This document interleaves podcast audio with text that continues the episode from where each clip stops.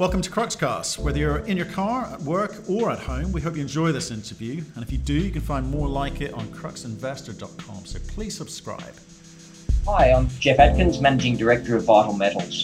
Vital is a rare earth development company with a project in Nechalacho in Canada. Brilliant. Short and sweet and to the point. How are you, Jeff? I haven't seen you since March.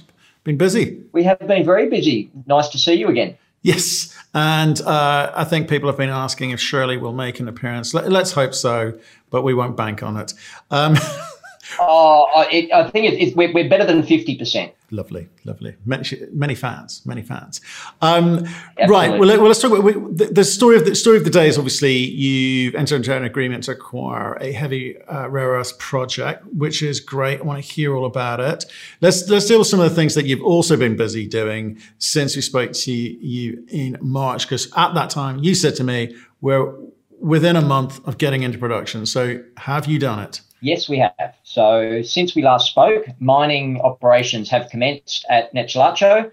We are well and truly into those, into those operations. In addition, we've installed our ore sorter, commissioned that, and that is also operating as we speak. Right. And what, tell, tell us a little bit about that, because that, that, sounds, you made it sound really easy. What, what, are all the kind of moving parts that are still yet to be kind of bundled in together and to, to optimize this thing? In terms of work on site, that is just progressing. So nothing more needs to be done on site other than to continue our mining operations and ore sorting operations. In September, October, we will have the first product coming off site by barge, and that will start. That will be transported down to Nechalacho, sorry, down to Saskatoon. Um, the extraction plant in Saskatoon, construction there is underway with long lead items being ordered, and that's on track for first feed of material going into that plant by the end of the year. Okay, fine. Okay, so the the business of doing business, you're just, you're just cracking on with. You've got the cash to to do that. Um, let, us talk about the this um, well potential acquisition. You've got an agreement in place. You deal with uh, uh, light rare earths. This is a heavy rare earths acquisition. Um, let's let's find out why you've decided to do that. Before we do, just just again to cater for all levels of uh, knowledge, give us the definition: light earths, heavy heavy rare earths. What, are they used for? Well, they're both used in the same products. However, so the predominant market for rare earths is in rare earth magnets, and that's electric vehicles, wind turbines, and the like. So the main element in those magnets is the light, other light rare earths, the neodymium, praseodymium.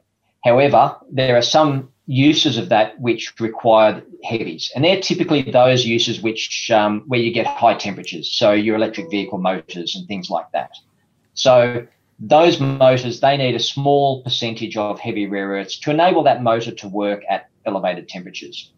So what that means is for those users of the rare earths, if they're going to establish a supply chain outside of China, they need access to both lights and heavies.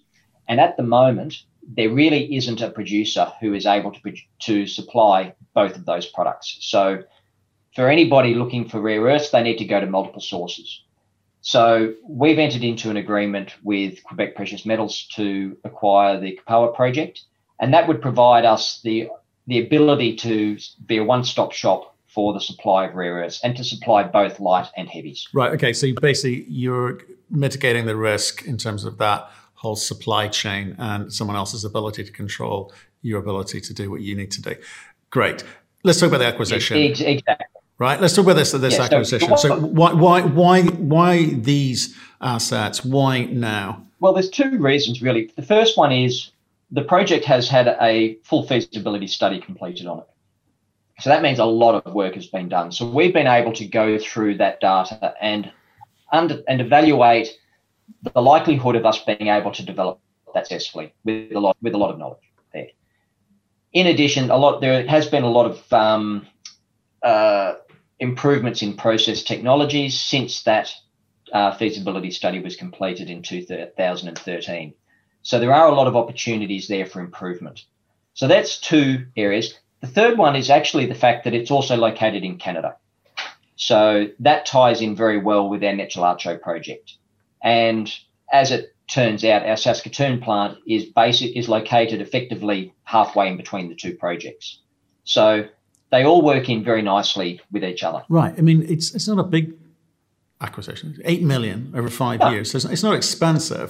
Does that suggest there's not really much value there, or that there's a lot more value that you're going to have to eke out of that? No. What it what it indicates is that for one thing, I guess we believe there is significant value there, and the other thing is that it actually adds a lot of value to our other assets as well. The ability to be the sole the sole supplier of both lights and heavies will put Vital in a very important strategic position, particularly in North America. And that adds incredible value to us as a company. Okay, so uh, tell, me, tell me about um, why they're selling. I mean, what, what were they not capable of doing, or are they just have they got other things that they they want to be looking at, or are they just not able they're, to technically solve the, the, the problem? They're focused on gold on gold projects. So this is a non-core asset.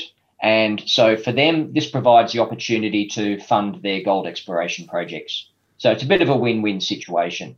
And likewise, the desire is to sell it to a company who has the ability to actually get it into operation. Okay. So 8 million over five years, how's that staged? So we have the first payment is after we complete DD.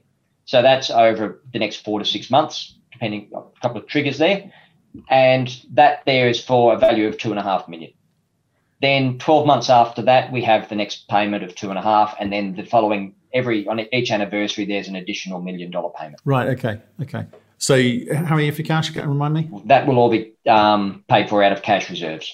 So since we last spoke, we actually, we raised forty three million dollars. So that's sufficient to fund our mining operations, construction, commissioning, operations, and will also fund the uh, the acquisition of Kipawa. Right, and and and the scale of, of these things is is important. Okay, you've got you, we we heard last time. People should go back the previous interview. It was quite fulsome and detailed business plan, strategy, team. You know how you're going to deliver it, and I think that was quite good. We'll put a link below for, for them to do that. But I'm just I'm just sort of intrigued about how what you building. I get the whole we can do light, we can do heavy thing, but as this as the acquisition got the scale that you're going to need, or are there going to be more acquisitions needed? In terms of the distribution between lights and heavies, you don't need, need anywhere near as many heavies as what you do lights. So the project doesn't need to be as big.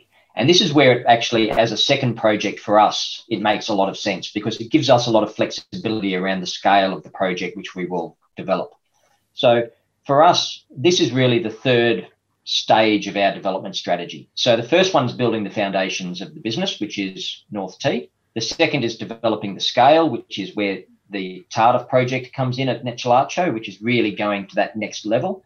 And this is the third stage, which is really about making sure that we're able to supply all the products which are needed. Okay, so people have been sort of banding around Toyota Tsusho, uh, the name around, and obviously there's a le- legacy there, and I think they've still got a 10% NPI in this thing. But does that have any bearing in terms of your, your strategy? Would you be like to re-engage with them with conversations? I mean, people talk about the different, you know, you, North American, uh, European, and Asian ecosystems for battery metals, but are you just steering your own path? Look, steering our own path a little bit, and I mean, we have a very definite idea around what our strategy is and what our growth profile is, Do and share. how we want to approach approach that.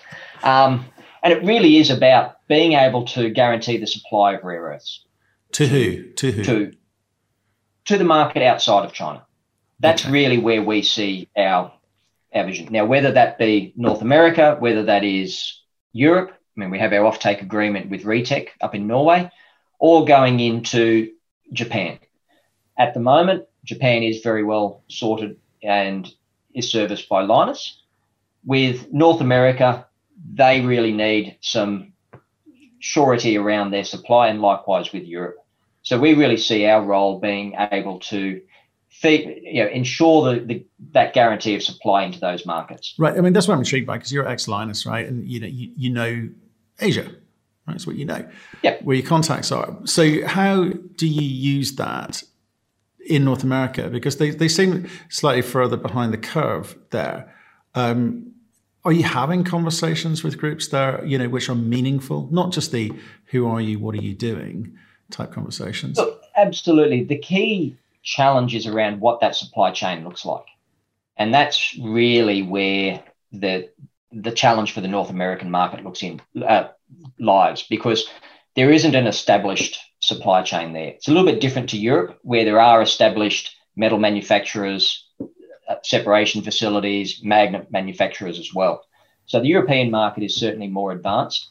So in the US, it really is about, well, okay, what's the process which needs to be followed to enable that supply chain to be established? And the first thing which they require is a guarantee of feedstock. If you don't have the supply, you can't t- take those next steps. So we're having a number of conversations with a variety of groups in the US around what that actually means. So who's educating who in that conversation? Look, it's a little bit of a case of um, the conversations you have come from both directions. There is that there's on the one hand there's the end user saying this is what we need. On the other hand, there's also an explanation of well, this is the process that you need to follow to actually get there. Right. So okay. The, when I when I read this and I read some of the conversations going on in various chat rooms and forums and so forth, it, people are excited because M&A always sounds exciting, right? It's not a particularly big deal. Uh, it's it's probably meaningful in terms of shows intent, but what, how do you, how do you value this deal? Because it's not a significant catalyst moment, but it's it gets you to where you need to be for now. What what should we be looking for? What what are the things that uh, at the board level you're saying? Do you know what? here's how here's the moving parts that we need to fit together say for the next 12 months which will get us a you know significant change a significant re-rate something more meaningful the number one challenge for all rare earth companies at the moment is to ensure that they are in the position to take advantage of the growth in the forecast growth in the rare earth demand and that is really where the acquisition at this stage makes perfect sense. It's the reason why we've started at North T with a smaller project, make this acquisition as well. And what that means is that over the next 12 months, we'll be an established rare earth producer with a, a demonstrated ability to produce product at specification. And from there, once we're actually are a producer, it gives us a lot more flexibility to then be able to grow and to react to the market as it grows. And that's really where this acquisition comes in because it will position us in a unique position or a unique, unique place in the market of being able to supply both lights and heavies. I'm saying established producer is one thing. In, in, in all sectors, if you're producing, you've done more than 95% of the companies will do. So that, that's really good. But the, the, there's lots of conversations out there. People go, oh, you know, we want to be a Mountain Pass, we want to be a Lynas. we want to be, you know, we want to be billion dollar companies. Saying it and doing it, and this applies to gold, silver, and every other commodity, right? Um, for you, though, you will be an established producer for sure. So that's good news. How do you show, or when do you show the scale?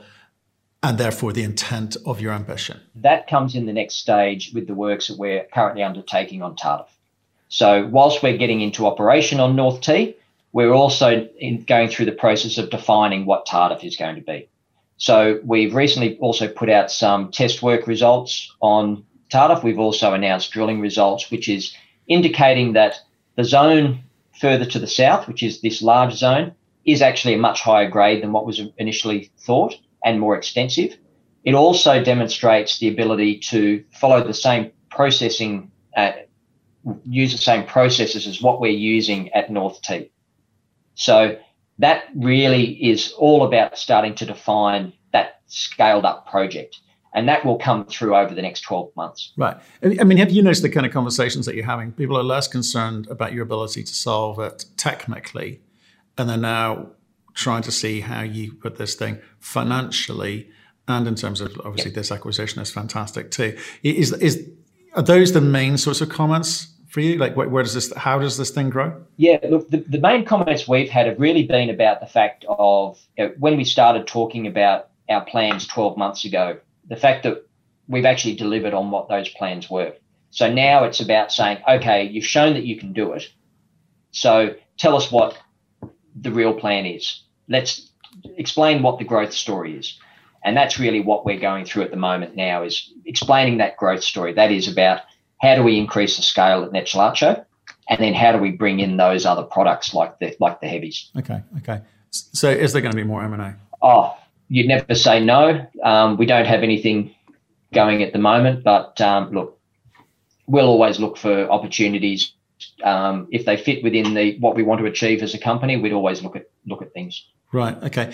Are you surprised by the lack of reaction in the market over the last six months since we spoke? Um, a little bit, uh, I'll admit. But at the same time, you have had a situation where rare earth prices have come off a little bit. They're now starting to pick up again. And I think it is one of those ones where develop projects going into develop sorry, into development typically go through that quiet period. And rare earths are something that little bit different. They're not like a gold play, so it is a little bit harder for for uh, investors to really understand exactly what that business looks like.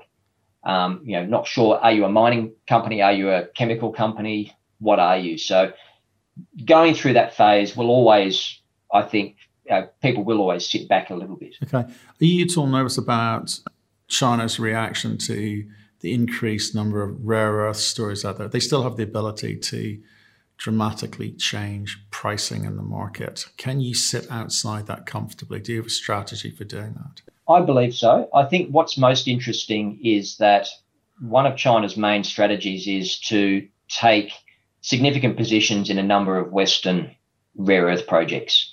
And you see a lot of uh, offtake agreements with Western projects going back to China. And I think that's a very uh, important thing because China is moving towards being a net importer of rare earths. And for those projects which are public companies on, you know, whether it be the ASX, LME, or um, or TSX, the prices have to be high enough for them to justify to get into operations. Uh, if they're not, they don't get up. China doesn't get their supply of, of rare earths. So that to me is, and I believe that starts to dictate what the floor price is because it's not like a project which is being developed inside of China, which can be operated at a loss. If you're a public company on the Australian Stock Exchange, you have to justify why you're getting into operation. That means prices have to be significant and you have to demonstrate that you can make a profit on that. Okay. And I'm comfortable there because I firmly believe that we have the, the ability to be an extremely low cost producer. So that puts us into a very strong position. Yeah. Okay. Um, so coming full, full circle again, when you say that you believe there's value to be unlocked at uh, Kipawa, how long is that going to take? What, sh- what should we be looking for? Can you sort of you know give us guidance as to what you're going to be doing and what that looks like at the point that you're happy that you have extracted that full value? So, from our perspective, it's about reviewing the work which has been undertaken to date and understanding what developments there have been in processing since the feasibility study was completed, and also understanding what synergies we have between our existing operations and the Kipawa operation and what that means to, to improve the, um, the economics of that project. So once we're satisfied of that, we will and that we will get a, a, good return on that project. At that point in time, we will move forward with it. Those sound like things that you should you, you should have been doing during the diligence process of before you put a bid in. What, what, what do you mean by that? Can you break it down for me? The nature of the um, the agreement is that we've um, paid a deposit, and we now have a period of due diligence. Got it. So that period of due diligence is a four to six month process before we close close the agreement. So that's a, a refundable so or non-refundable deposit. It's a non-refundable deposit. How much? One hundred and fifty thousand dollars. Okay, nothing. Right. So you got six months, say, to work out whether you go ahead with this thing or not. And if you do, I'm looking. This is the bit I'm looking for. Is what what is it that you think today, walking this thing, that you're going to be able to do in terms of unlocking it? You know, precisely. Where, where's the where's the money bit coming? To me, it, it's really about the development strategy. It's exactly the same thing as what we've done with Nechalacho. I mean, we bought Nechalacho for a very similar price as what we're paying for Kipawa.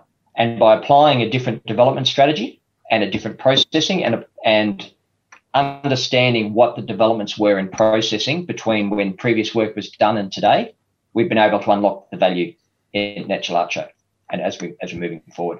And it's that same approach which we're looking at now applying into Kipawa. Right, but again, so I'm just, I'm just going to work out how, how do you quantify because you've you've come up with the number eight million, right? So unless you've got the option to renegotiate that and you just arbitrarily put a number on it, you must have a sense of the potential upside for you and therefore your shareholders. I'm just sort of intrigued where that comes from. That's all. Look, we, we've certainly undertook a lot of work internally around where we felt the um, the opportunities lay, and we have a number of ideas and thoughts around what Kipawa will look like.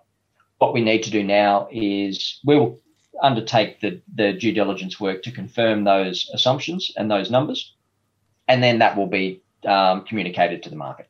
Okay, okay. Is the number optional in terms of the eight million? The, the, the eight is the number. Right. Even if it's not quite what you thought. Okay. Okay. Yep. Right. Um, okay. Well, look. Um, so timing four to six months. We'll hear a little bit more about that. Then, what else are we going to hear about the rest of this year? The rest of this year is continuing operations at North T. We will hear about concentrate going down to Saskatoon. We'll also get the developments on or progress on the development of our extraction plant in Saskatoon. So that's commencement of operations. The next thing will be the definition of the Tardif zone and that larger scale operation. They're the key. That's the key news coming over the next six months. Right, you've got the money to do it. Um, head down. Have you got any new additions to the team that we need to know about? No, the team's team's still still the same. So um, yeah, they've they've done an amazing job over the last twelve months to be able to get the mining operation up and running during during a pandemic. Okay, okay. Well, like um, I appreciate you giving us the update, and you know, congrats on the potential acquisition here. Um, come back on and let, let us know when you get that over the line. Okay. Absolutely, love to. Thank you for listening. If you've enjoyed the interview, why not subscribe to Cruxcast? Or our website, cruxinvestor.com, and of course our YouTube channel, Crux Investor. Plus, you can catch us most days on Twitter and LinkedIn. We really love getting your feedback, so please keep it coming, and we'll speak to you again soon.